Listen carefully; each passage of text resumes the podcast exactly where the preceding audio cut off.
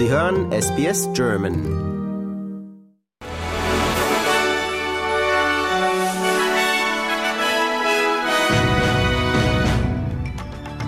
Sie hören den SBS German Newsflash an diesem Donnerstag, den 19. Oktober. Mein Name ist Benjamin Kantak.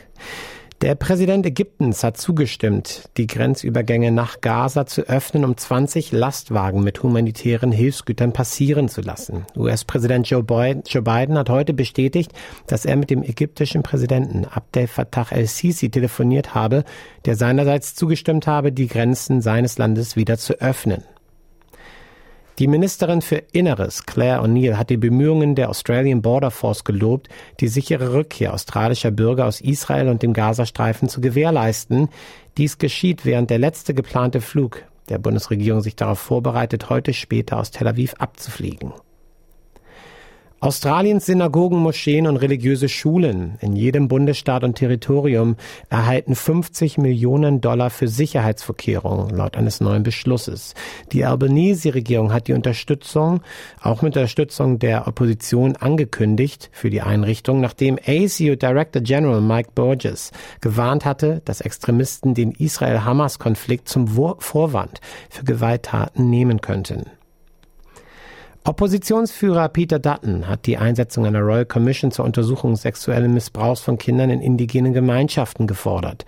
Dutton hat diesen Antrag während der Eröffnung des Parlaments gestellt und um die Aussetzung der Geschäftsordnung gebeten. Die Albanese-Regierung hat eine neue nationale Pflegestrategie angekündigt, die dazu dienen soll, die Leistungen der 2,65 Millionen Pflegenden in Australien anzuerkennen. Der Minister für Soziale Dienste hat heute die Strategie angekündigt, die bis 2025-26 insgesamt 3,8 Millionen Dollar zur Unterstützung der Pflegenden investieren wird im Rahmen der nationalen Pflegewoche. Kunden in Victoria erleben keine Milchknappheit oder Kaufbeschränkungen, obwohl Milcharbeiter für einen zweiten Tag in den Streik getreten sind. Über 1400 Arbeiter von den Herstellern von Terra, Saputo, Lactalis und Peters streiken seit 48 Stunden und fordern bessere Bezahlung und Arbeitsbedingungen.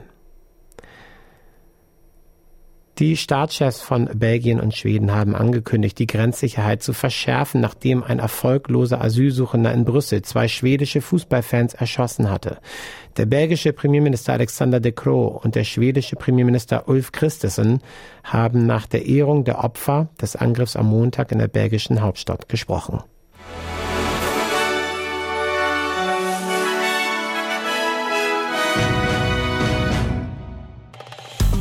Liken, teilen und kommentieren Sie unsere Inhalte bei facebook.com/sbsgerman.